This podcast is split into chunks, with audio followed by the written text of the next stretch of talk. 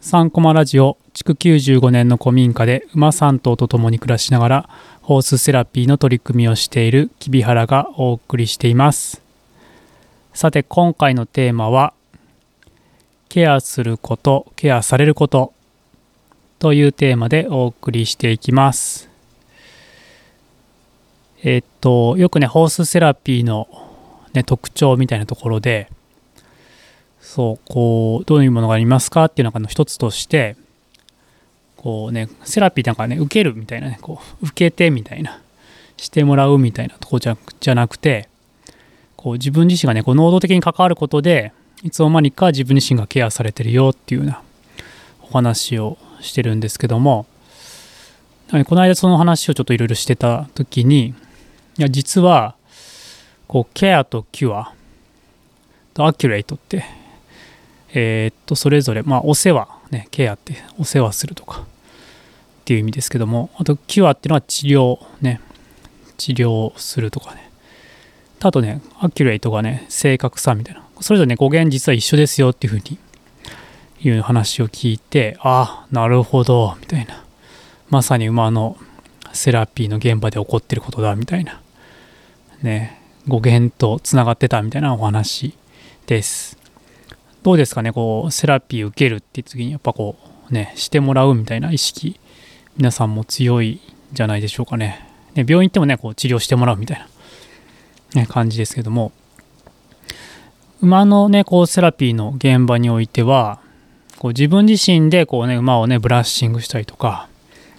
あとね馬のねお部屋をお掃除したりとか。こう自分自身がこう能動的にねこう関わっている中でこう、ね、馬からねこう自分がね必要とされる、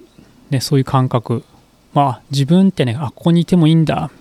ね、自分って役に立つ存在なんだっていう。そういうこの、まあ、自己有用感って言ったりもしますけども、まあ、そういうのがね育まれるというか、ね、養われていく現場でもあります。でこう最初の話に戻るとこうケアね。ケアしてるようで実はで自分自身がねこう治療されてたっていうかね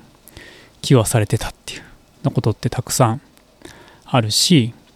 そのなんか能動的なねこう力っていうものがこう自分自身をね回復していく、まあ、自分の中にね内在もともと持っているそういうこう元気になろうっていう力がこう自然とねこう馬との関わりの中で引き出されていくんだなっていうのが、まあ、よく子供たちを見てるといつも感じることです。で3つ目のそのアキュレートってことの正確さみたいなところなんですけどもこね、関係がね深まれば深まるほどそう相手のねこうつぶさな変化とか何ていうのかなこう馬のことが分かってくるっていうかですね。こうかいそのその馬との、ね、コミュニケーションのねこう世界のこう細かさ、まあ、よく解像度とかって言いますけど最近。解像度がね上がってくんですよ。ちょっとした、ね、変化に気づいたりとかそれに対して僕はねこう反応して馬に対して返して。でまたその、ね、変化もこっちも読み取ってっていう。でそれがなんかねこう日々やり取りの中であどんどん深まっていく。とよりこの何て言うか豊かな世界というか自分自身のこうね持ってるものも変化していくしそのね馬との関係性も変わっていくっていうのがあります。なのでなんかそのねこうでその3つっていうのがね本当どどれも同時に起こっていくしあどれも大事だなっていうのを感じます。でこの馬のね暮らし方ってねいつもセラピーをそういうふうに呼んでるんですけども、まあ、それもなんかねこう日々ルーティンのように繰り返しているまあね朝馬のご飯あげて馬の部屋のお掃除して馬の運動してみたいな、まあ、繰り返しのねお仕事もあるんですけども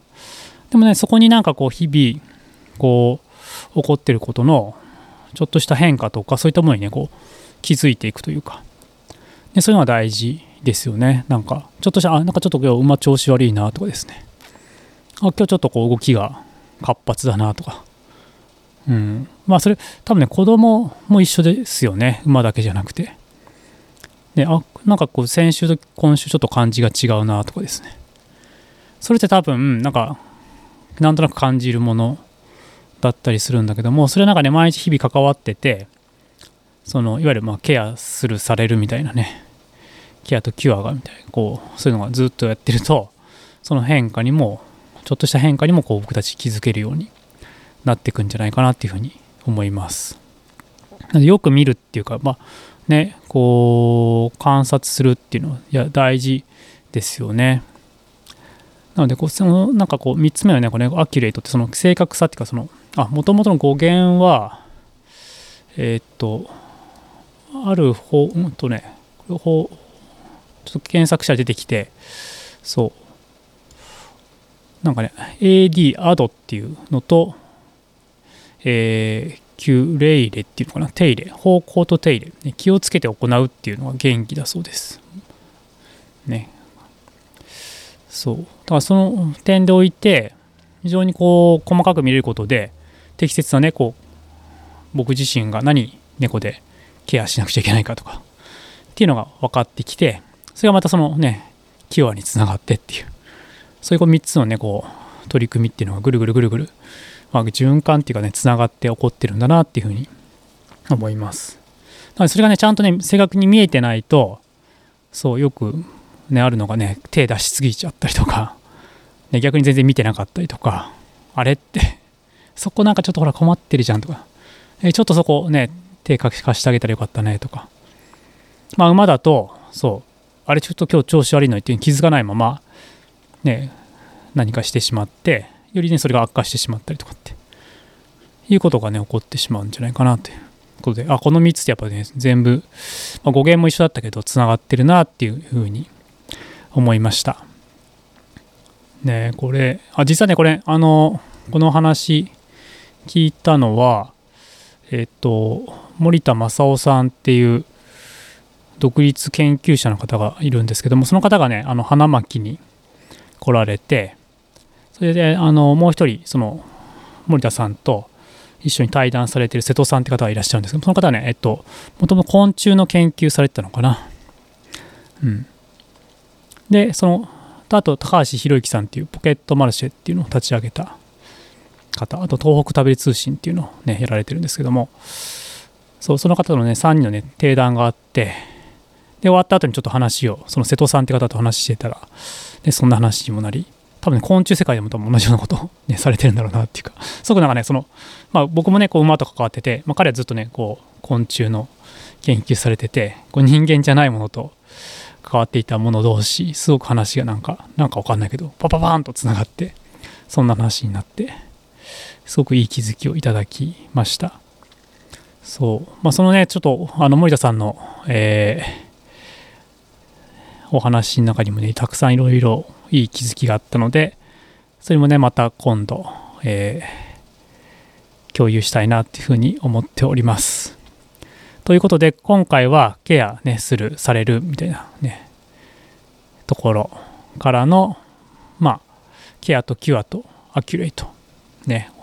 お世話するのと、まあ、治療するということと正確さみたいなことのお話をさせていただきました。はい。えー、3コマラジオでは、ね、感想やコメントなどお待ちしてます。概要欄にあるリンクなどからコメントをいただけると大変励みになります。えー、あと今、2022年の12月に入ったところですけども、えっと、スタッフの募集もしてますので、もしこういう、ね、活動とか、ね、お仕事に興味ある方は、ぜひ、えー、お問い合わせください。あの、馬の経験とかね、全然なくても大丈夫です。僕自身もなくない中からスタートしてますし、うちのスタッフね、みんなそういう経験ないところからうちに来て、一緒にやってますので、ね、興味ある方はぜひお問い合わせください。ということで、えー、今回もお聴きいただきありがとうございました。それではまた。